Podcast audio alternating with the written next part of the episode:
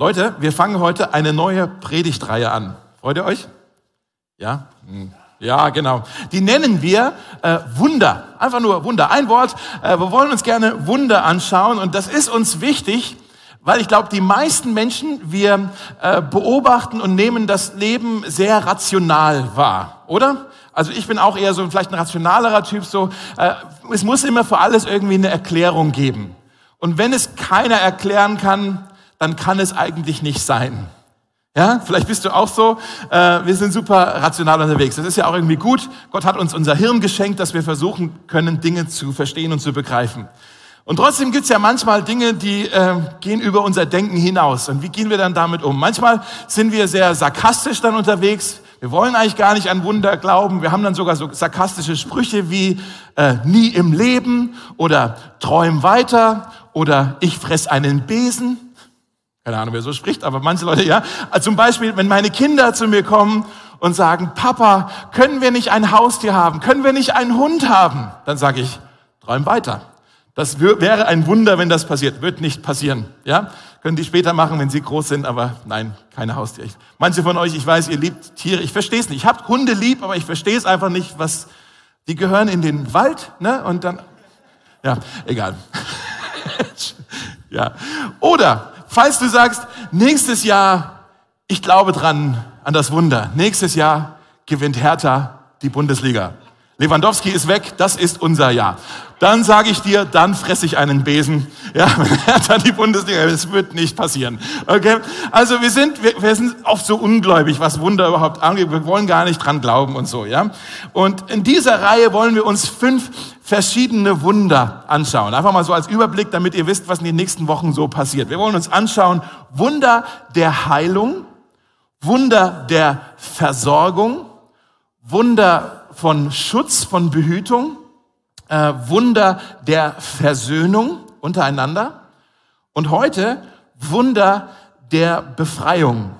Wunder der Befreiung. Und wenn ich schon ganz, ganz ehrlich bin, dieses Thema ist ein ziemlich ähm, dunkles Thema eigentlich. Fast schon unheimlich, fast schon ein bisschen unbegreiflich, weil wir reden hier von, ähm, davon, wie Gott uns von Bösen befreit.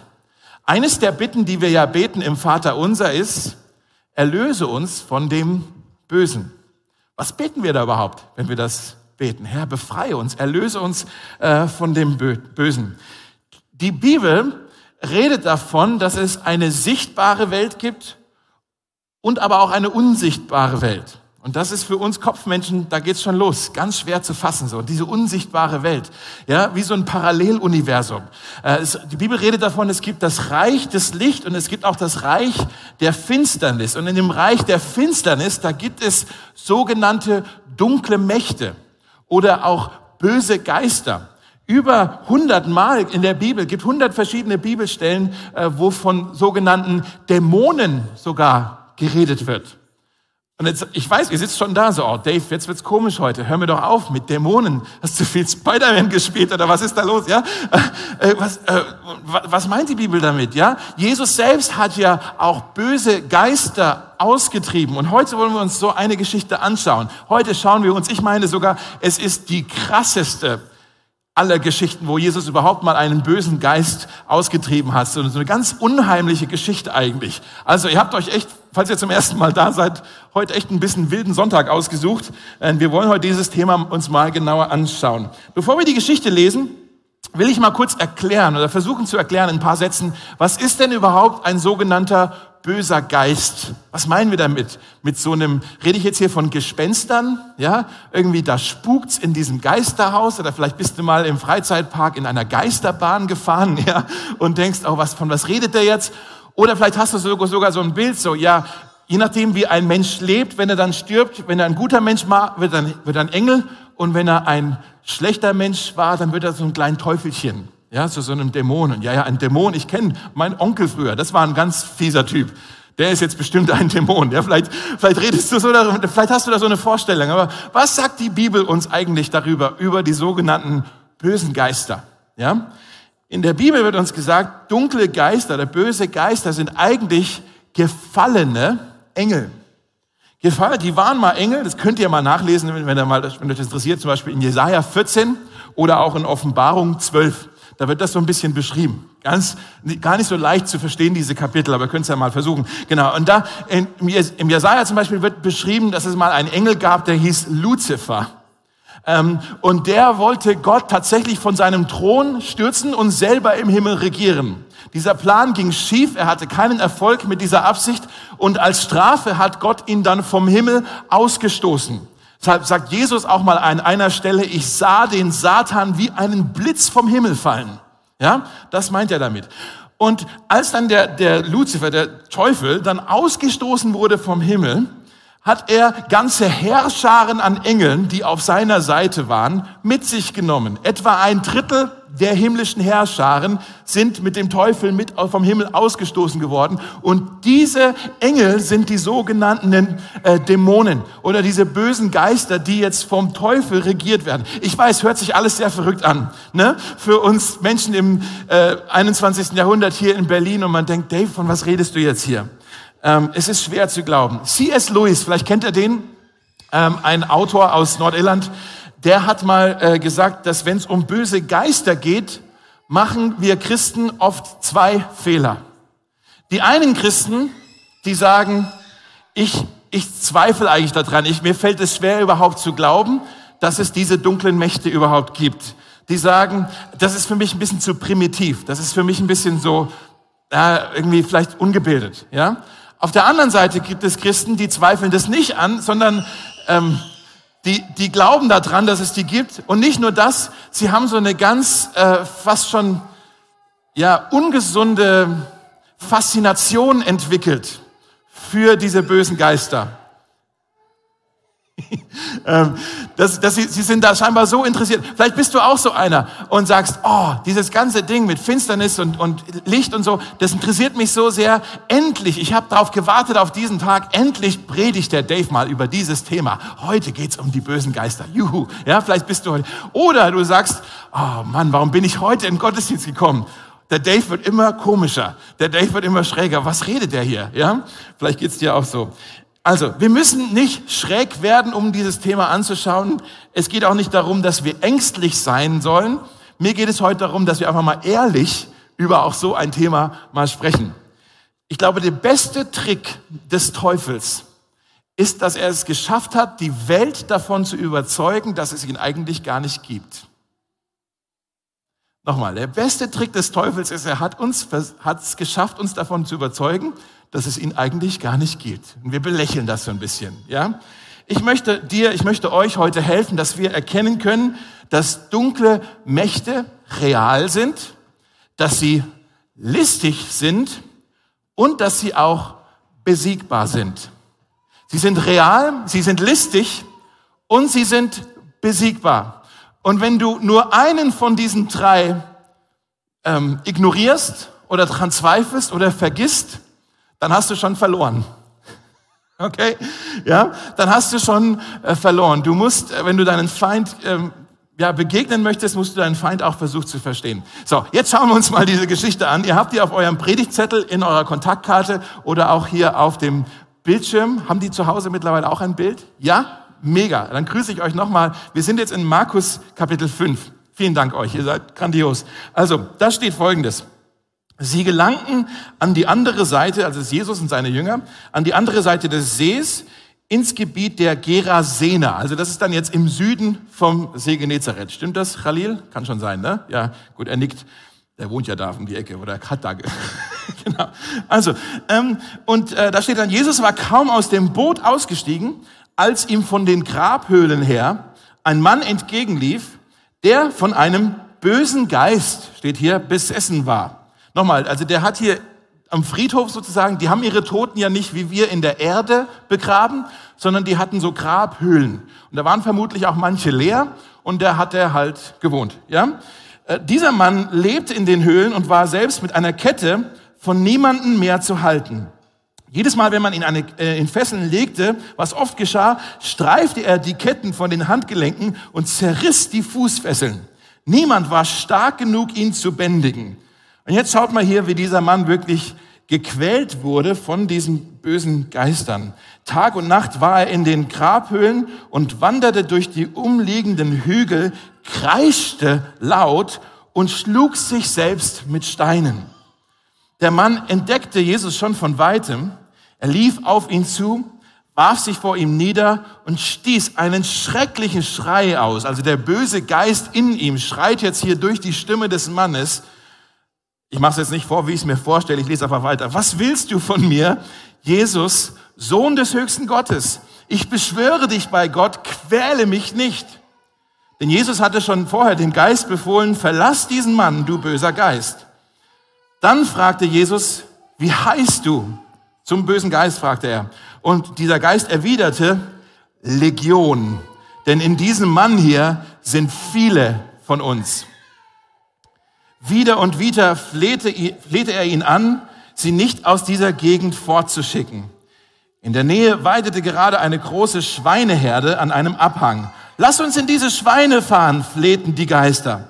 Jesus erlaubte es ihnen. Da fuhren die bösen Geister aus dem Mann in die Schweine und die ganze Herde von 2000 Tieren stürzte sich den steilen Abhang hinunter, so eine Schweinelawine, ja, und in den See und die ertranken dort. Die Hirten flohen und erzählten in der Stadt und in der ganzen Gegend, was geschehen war. Da kamen die Menschen von überall hergelaufen, um es mit eigenen Augen zu sehen. Schon bald hatte sich eine ähm, große Menge, was steht da? Bei mir steht es komisch. Eine große Menge, stimmt, oder? Um Jesus versammelt. Ähm, der Mann, der von Dämonen besessen gewesen war, saß jetzt ordentlich gekleidet da und war bei klarem Verstand.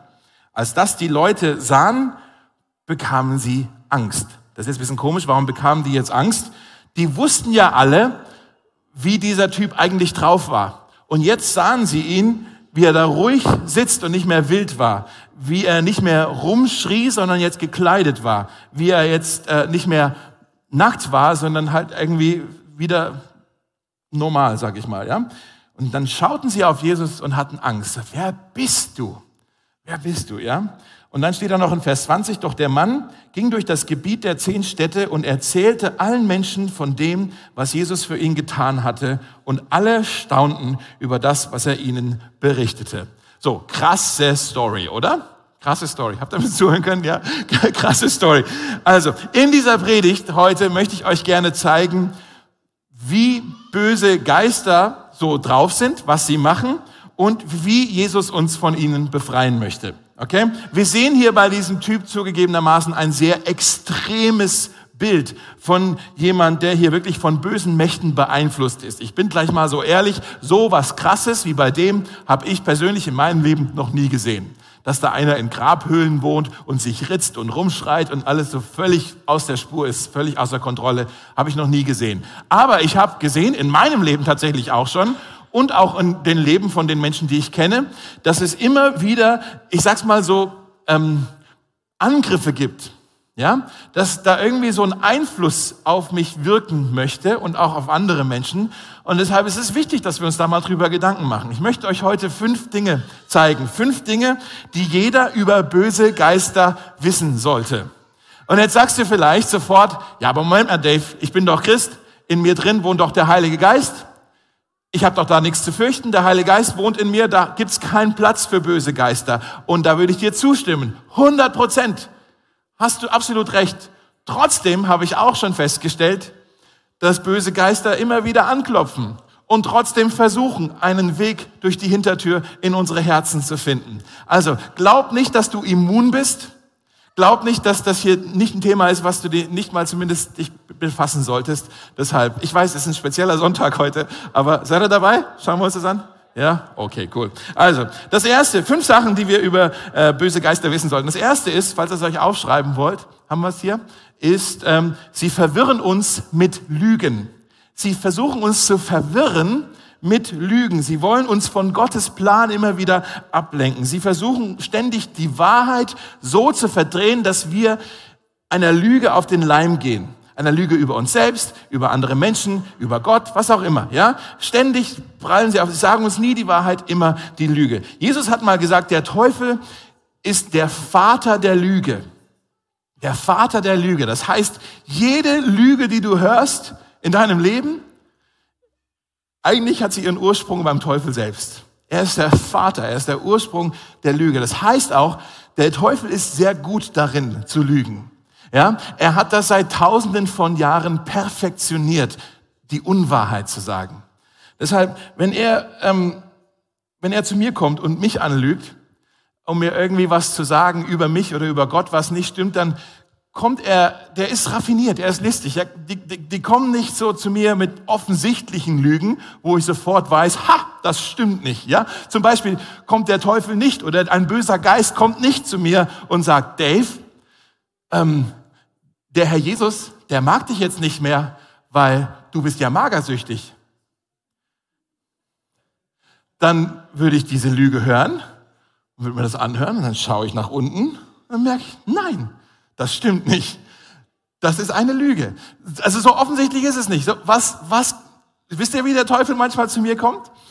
Der sagt dann, Dave, was meinst du eigentlich, warum sollte Gott dich je gebrauchen? Du bist überhaupt nicht diszipliniert. Überhaupt nicht. Immer wenn du alleine bist, wenn Jenny einkaufen gehst, machst du die Schublade auf, wo deine Schokolade versteckt ist. Die ist jetzt nicht da, sagt's ihr nicht, ja? Die, ja? Äh, und, und, und immer wenn du alleine bist, tust du nicht beten, sondern du frisst Snacks. Du bist überhaupt nicht diszipliniert. Und alle können sehen. Was glaubst du eigentlich? Gott ist so enttäuscht von dir. Schau dich doch mal an, du Jammerlappen. Gott kann dich nicht gebrauchen. Gott gebraucht nur Menschen, die Selbstbeherrschung haben, die sich diszipliniert haben. Und wisst ihr, was ich meine? Ich, der erste Teil dieser Lüge ist, ist eine Halbwahrheit. Der erste Teil dieser Lüge ist ja eine Wahrheit. Stimmt ja auch. Ich bin längst nicht so diszipliniert, wie ich eigentlich gerne wäre. Aber der zweite Teil der Lüge, deshalb kann Gott dich nicht gebrauchen, das ist eine Lüge. Für Gott war das, Gott sei Dank, bisher noch nie ein K.O.-Kriterium, irgendeinen Menschen zu gebrauchen oder nicht zu gebrauchen, weil er halt eine Schwäche hat. Versteht ihr, was ich meine? Also ähm, genauso kommen vielleicht diese bösen Geister auch in deinem Leben und versuchen, diese dunklen Mächte versuchen dir irgendetwas einzureden. Sie versuchen mit deiner Schwäche zu spielen, dich da irgendwie so, dir so ein Bild davon zu geben, dass du wegen deiner Schwäche wertlos bist. Ja? Hört mir mal zu, der, der Einzige, der je definieren darf, wer du bist, ist Jesus. Er ist es, der dich definieren darf. Die, die bösen, die dunklen Mächte, die kommen in deinem Leben und die wollen dich immer wieder an deine Schwächen erinnern. Sie wollen immer wieder auf deine Wunden zeigen, da wo du, wo du es vermasselt hast. Aber Jesus kommt und er zeigt nicht auf deine Wunden, er zeigt auf seine Wunden und er sagt, durch meine Wunden bist du geheilt. Ja? Deshalb hör zu, du bist nicht dein großes Versagen. Du bist nicht deine Abtreibung. Du bist nicht deine Scheidung. Du bist nicht deine, deine Affäre. Du bist nicht deine Sucht. Du bist nicht deine Insolvenz. Bist du nicht. Und vielleicht sagst du, ja, aber das ist das Krasseste, was in meinem Leben je passiert ist. Nein, stimmt nicht. Das Krasseste, was in deinem Leben je passiert ist, ist, dass Jesus für dich am Kreuz gestorben ist und dass Jesus für dich vom Tod auferstanden ist, um dir neues Leben zu geben. Das ist das Krasseste, was für dich je passiert ist. Und lass dich nie von irgendjemand belügen oder beeinflussen, weil die dir was anderes erzählen, dass du was anderes glaubst. Ja, sie verwirren dich mit Lügen. Das Zweite, was sie tun, ist, sie verführen uns zur Sünde. Sie verführen uns zur Sünde. Die kommen dann zu dir und äh, vielleicht kennt ihr dieses Bild, was man ja auch hat so ein bisschen. Ja? Das Engelchen und das Teufelchen, das uns so ins Ohr reinflüstert. Und manchmal fühlt es sich wirklich so an, so, oh, sollte ich das jetzt tun oder eigentlich nicht? Und dann hat man Gewissensbisse und dann spürt man, man hört fast so diese Stimmen. Ne? Kennt ihr das so? Gönn dir halt. Du, du hast es dir verdient. Du, du hast echt Gas gegeben in letzter Zeit, du hattest echt viel Stress oder war, war ein langer Tag in der Gemeinde, gönn dir, ja? Komm, nimm dir das oder fass das an oder trink das oder rauch das oder was auch immer. Es sieht doch keiner. Es kriegt doch keiner mit. Es ist doch nur halb so wild. Es machen doch alle. Wenn du es nicht machst, verpasst du was. Kennt ihr das? Dass es so auf uns einflüstert. Und diese dunklen Mächte, sie versuchen uns mit dem Köder zu locken und sie verheimlichen den Haken. Oder sie servieren uns den Drink und sie verstecken das Gift in dem Drink. Die älteste Lüge überhaupt, schon im ersten Kapitel oder in den ersten Kapiteln der Bibel, die älteste Lüge überhaupt, und sie funktioniert immer noch, ist, wenn die dunklen Mächte zu uns kommen, wenn der Teufel zu uns kommt und uns einflüstert, hat Gott wirklich gesagt? Fragezeichen. Kennt ihr das? Dass man plötzlich in der Versuchung drinsteckt und dann fängt man an, Gottes Wort und Gottes Wege zu hinterfragen. Hat Gott es eigentlich wirklich so gesagt? Das hat er vielleicht gar nicht so gemeint. Hat Gott es wirklich gesagt, dass ich mit meinem Geld großzügig sein soll? Hat Gott das wirklich gesagt, dass Sex in die Ehe gehört? Hat Gott es wirklich gesagt, dass ich anderen vergeben soll? Hat Gott es wirklich gesagt, dass ich auf die Schöpfung aufpassen sollte? Das hat er vielleicht gar nicht so gemeint, ja? Und sie verführen uns zur Sünde. Das dritte, was sie machen, ist, sie rauben uns die Kontrolle. Die dunklen Mächte, sie wollen uns diese äh, Kontrolle rauben. Das sehen wir hier auch in dieser Story. Der Typ auf der einen Seite, ich finde das eigentlich ziemlich krass, hatte der ja offensichtlich irgendwelche Superkräfte. Der war so ein Superman tatsächlich, ja. Keiner konnte diesen Typ bändigen. Der war stärker als alle anderen. Auf der anderen Seite war er ein Sklave. Er war versklavt und er war äh, ja besessen und und er hatte war geplagt von den Stimmen in seinem Kopf. Er war völlig außer Kontrolle. Er wurde von diesen Dämonen beherrscht und dann gibt es hier in Vers 3 auch dieses krasse Wort, das ich finde das total erschreckend, dass da steht, er war von niemanden mehr zu halten. Ist euch das aufgefallen? Er war von niemandem mehr zu halten. Das heißt für mich, irgendwann war es noch nicht ganz so schlimm wie jetzt und die haben ihn noch ein bisschen kontrollieren können. Da war er noch nicht so außer Kontrolle und da haben die Fesseln auch noch was gebracht. Aber jetzt hat selbst das nichts mehr geholfen, auch wenn die es scheinbar jeden Tag versucht haben. Wisst ihr, was das heißt?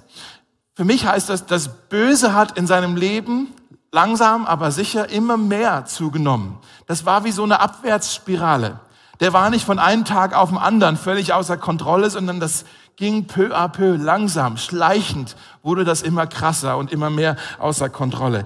Die dunklen Mächte, sie schleichen sich in deinem Leben an und sie spielen und spielen mit dir und sie geben dir so ein Gefühl von Stärke. Die kommen und sagen, hier hast du ein bisschen Macht. Hier hast du ein bisschen Einfluss, hier hast du ein bisschen Besitz, hier hast du ein bisschen Genuss, hier hast du ein bisschen Erfolg. Und das gibt dir erstmal so ein, so ein gutes Selbstbewusstsein, du fühlst dich erstmal beflügelt, du fühlst dich erstmal stark.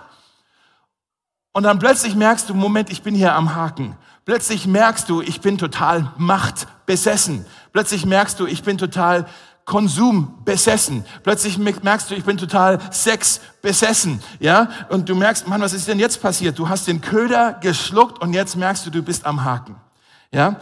Und du fragst dich, wie bist du denn hierher gekommen, dass du so die Kontrolle über dich verloren hast? Jetzt noch ein viertes und dann geht's auch noch gute Nachrichten. ein viertes. Ähm, sie quälen uns mit Schmerz. Das tun sie auch. Sie quälen uns mit Schmerz. Dunkle Mächte können dir wehtun, sie können Streit verursachen, sie können Kummer bereiten, sie können Unruhe stiften.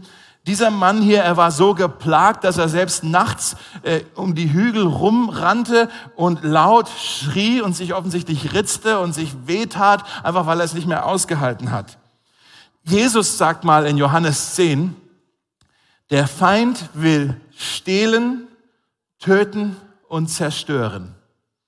Das ist die Mission vom Teufel. Das ist die Mission von seinen, ja, von seinen bösen Geistern. Vielleicht magst du dir mal Folgendes aufschreiben. Was der Geist, was der, sorry, was der Feind am meisten fürchtet, greift er am meisten an. Nochmal. Was der Feind am meisten fürchtet, das greift er am meisten an.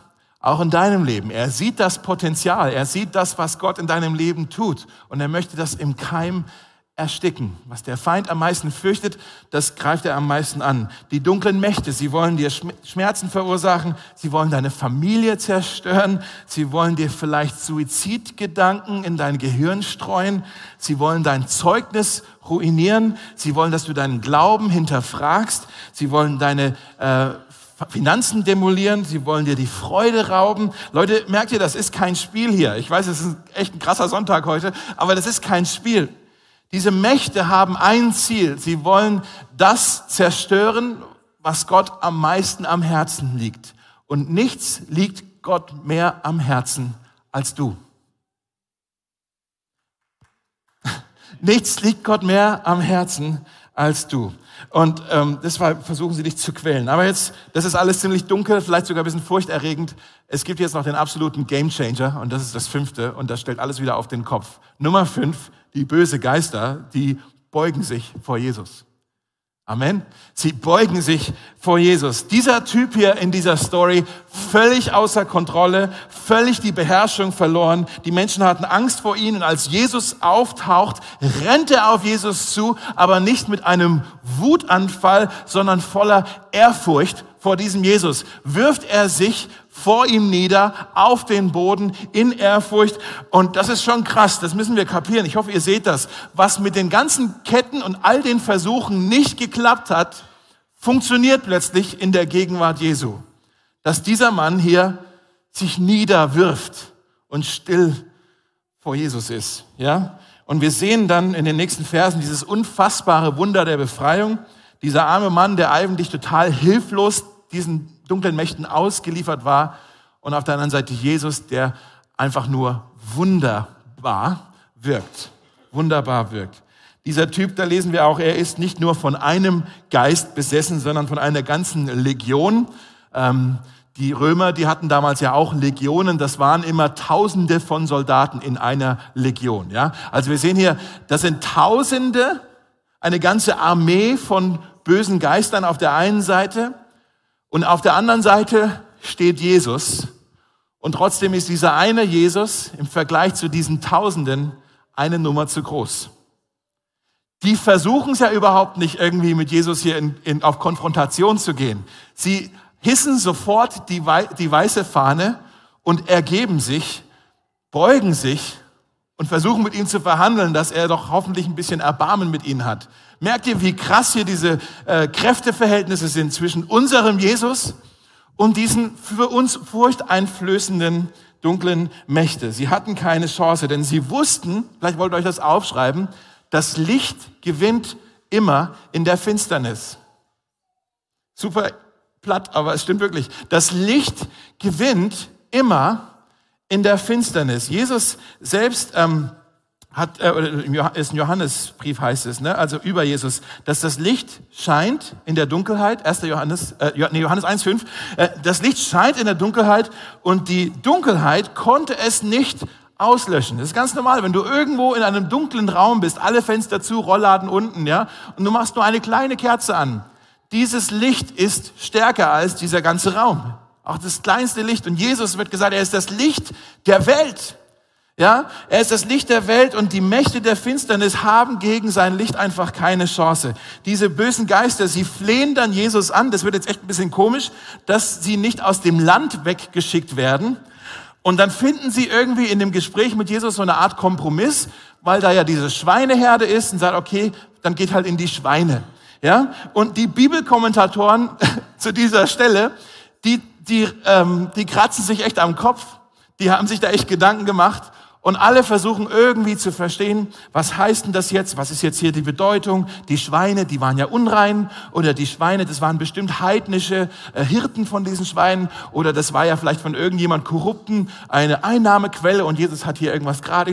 Ja, und ich bin froh, dass ihr hier in diese Gemeinde kommt, weil hier kriegt ihr jetzt die absolute Wahrheit über diese ganzen Auslegungen. Ich sage euch jetzt, was wirklich hier Sache ist.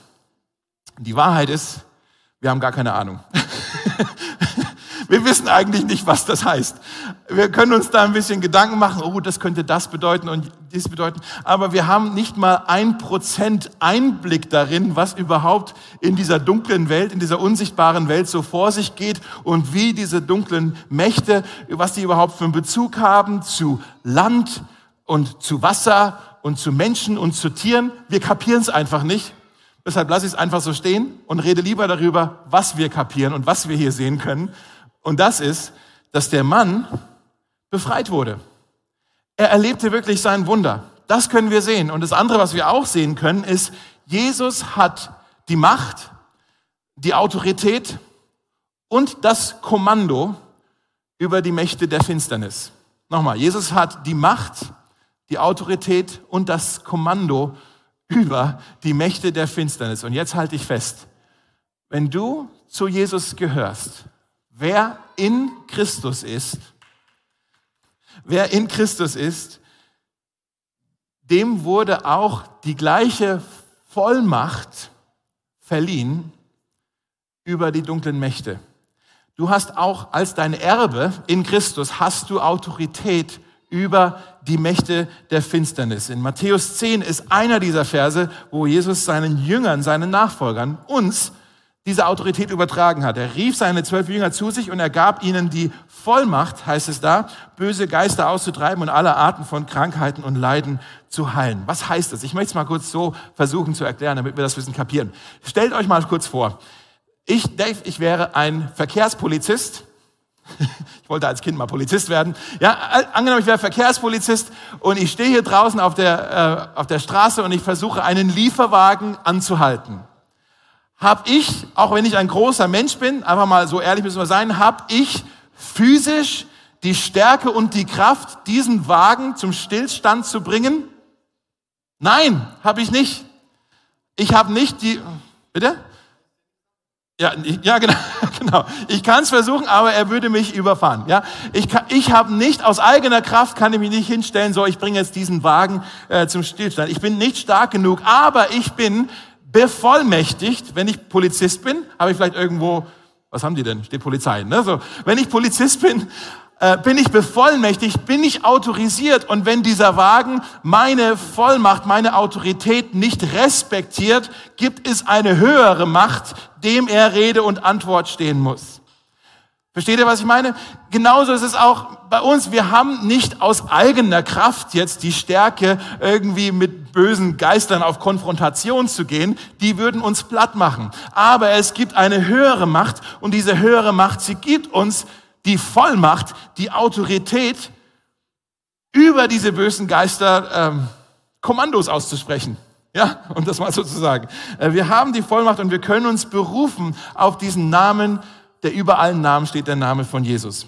Und ich weiß, ich weiß, ich weiß, ich hört sich alles super theoretisch an heute und alles auch ein bisschen schräg und ein bisschen wild. Deshalb will ich mal kurz fragen, was heißt das jetzt ganz praktisch für unseren Alltag? Und dann versuchen wir hier das abzuschließen. Also, die meisten von uns, wir sind ja eigentlich sehr beschäftigt, versuchen so durch die Woche zu kommen, dass wir vielleicht das gar nicht auf dem Schirm haben, das kaum mitkriegen, dass es auch in unserem Alltag so diese Angriffe von dunklen Mächten gibt dass es da böse Geister gibt, die unsere Gefühle oder auch unsere Gedanken beeinflussen wollen, dass es da dunkle Mächte gibt, die unsere Ehe, unsere Familie attackieren wollen, unsere Kinder oder uns irgendwie abhängig machen wollen von irgendeinem Kick oder irgendeinem, irgendeinem Bild oder, oder irgendeiner Substanz, damit wir den Tag überstehen. Aber wie gehen wir damit um, dass manche Probleme ja vielleicht irgendwie, dass da was Dunkles dahinter sein könnte? Vielleicht wollt ihr euch zwei Sachen aufschreiben. Das erste ist, nicht jedes Problem wird von dunklen Mächten verursacht.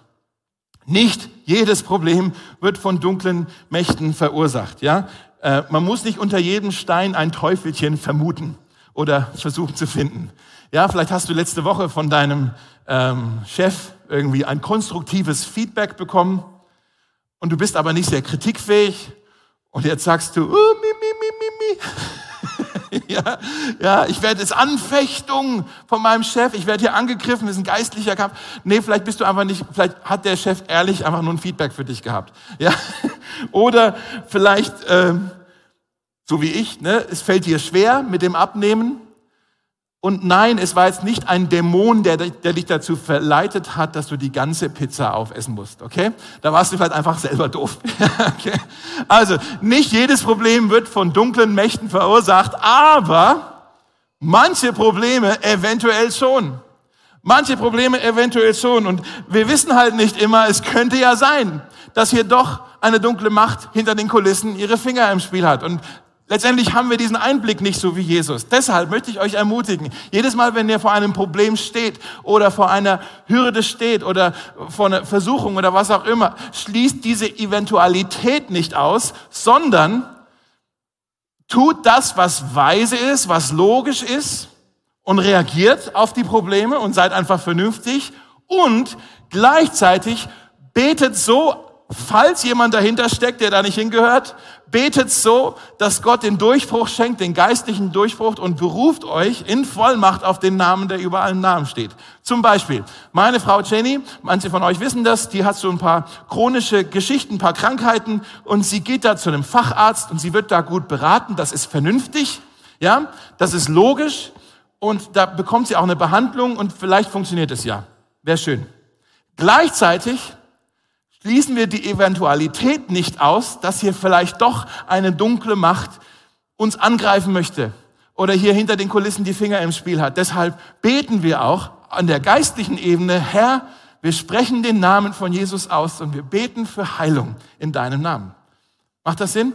Was auch immer das bei dir ist, einfach nur so ein paar Beispiele vielleicht. Vielleicht hast du zu kämpfen in deinem Leben mit, psychischen Geschichten, mit Angstzuständen vielleicht oder mit Depressionen dann bitte geh zu einem Psychologen. Das ist keine Schwäche, einen Psychologen anzurufen. Ja? Und wenn der dir was verschreibt, was helfen könnte, probier das gerne aus. Ich glaube, das ist was Vernünftiges, was du tun kannst. Gleichzeitig beten wir gerne auch mit dir dafür, dass Gott die dunklen Wolken, die dich plagen, einfach verjagt und du wieder in den Himmel sehen kannst. Ja? Vielleicht hast du irgendwie was Mieses erlebt in deinem Leben.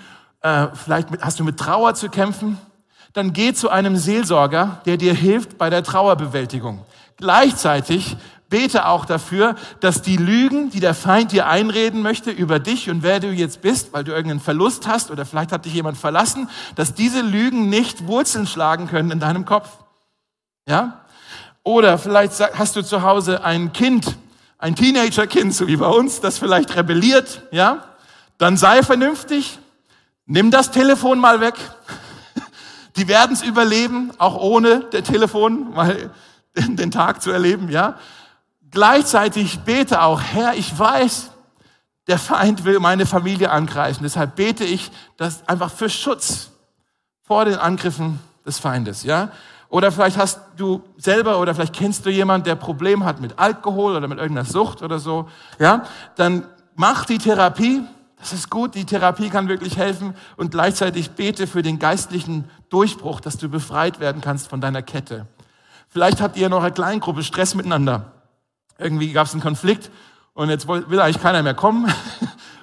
Seid vernünftig, redet miteinander, lernt Kommunikation, findet jemand, der vielleicht ein bisschen Mediator machen kann. Ich rede jetzt nicht von einer bestimmten Kleingruppe, falls du dir überlegst, was ist denn da passiert in irgendeiner Kleingruppe. Ich sag's einfach nur, kommt ja manchmal vor.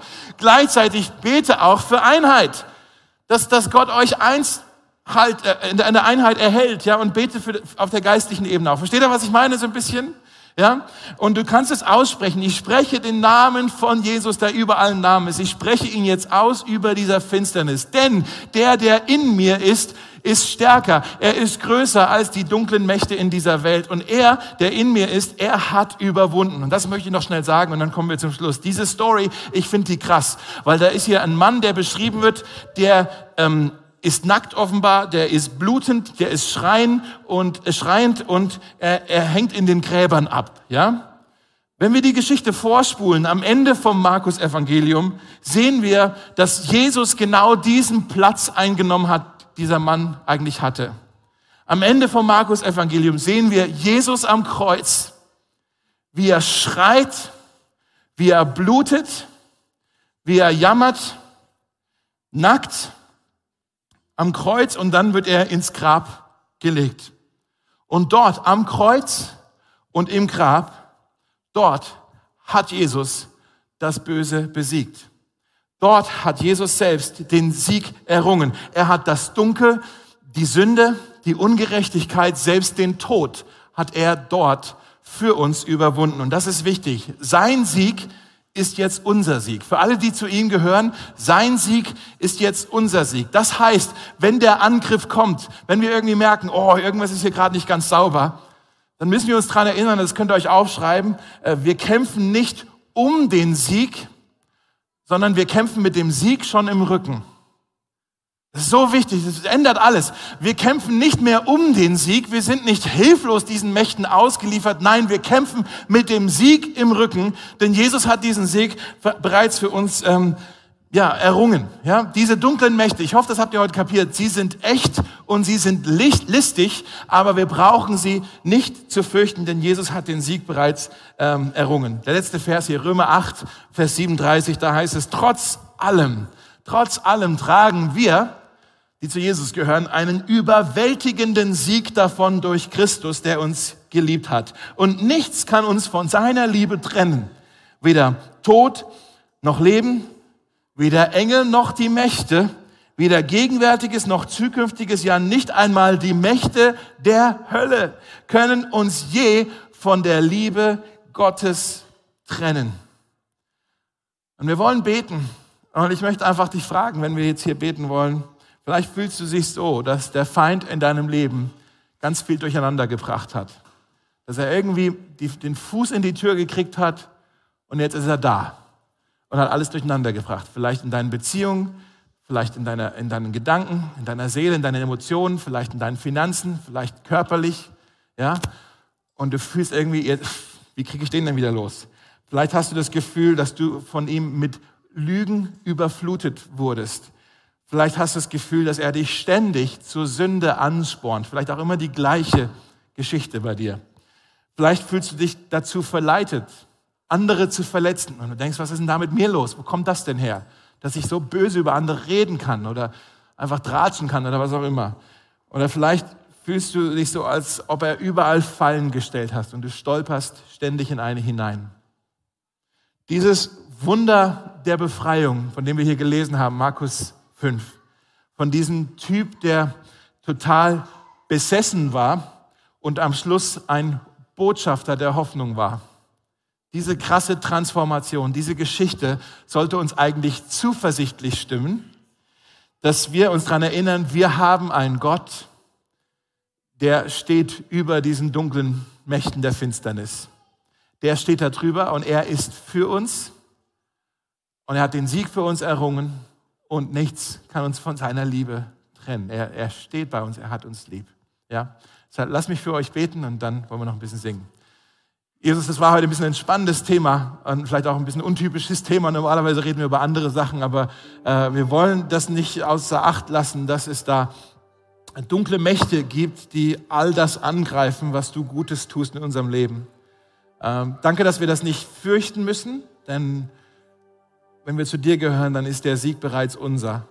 Aber trotzdem wollen wir wachsam sein und uns nicht belügen lassen oder verleiten lassen oder äh, die Kontrolle abgeben von, von, oder an Dinge, wo wir denken, oh, das gibt mir jetzt Kraft oder das, das, da fühle ich mich jetzt plötzlich lebendiger als vorher. Herr, schenkt, dass wir unseren Blick auf, auf dich ausrichten können.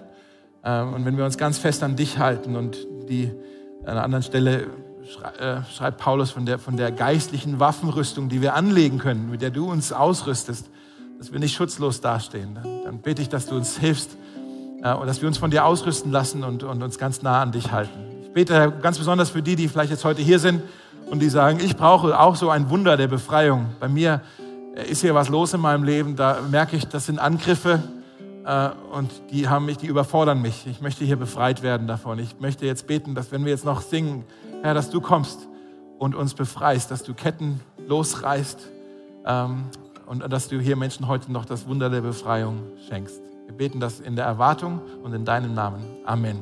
Amen.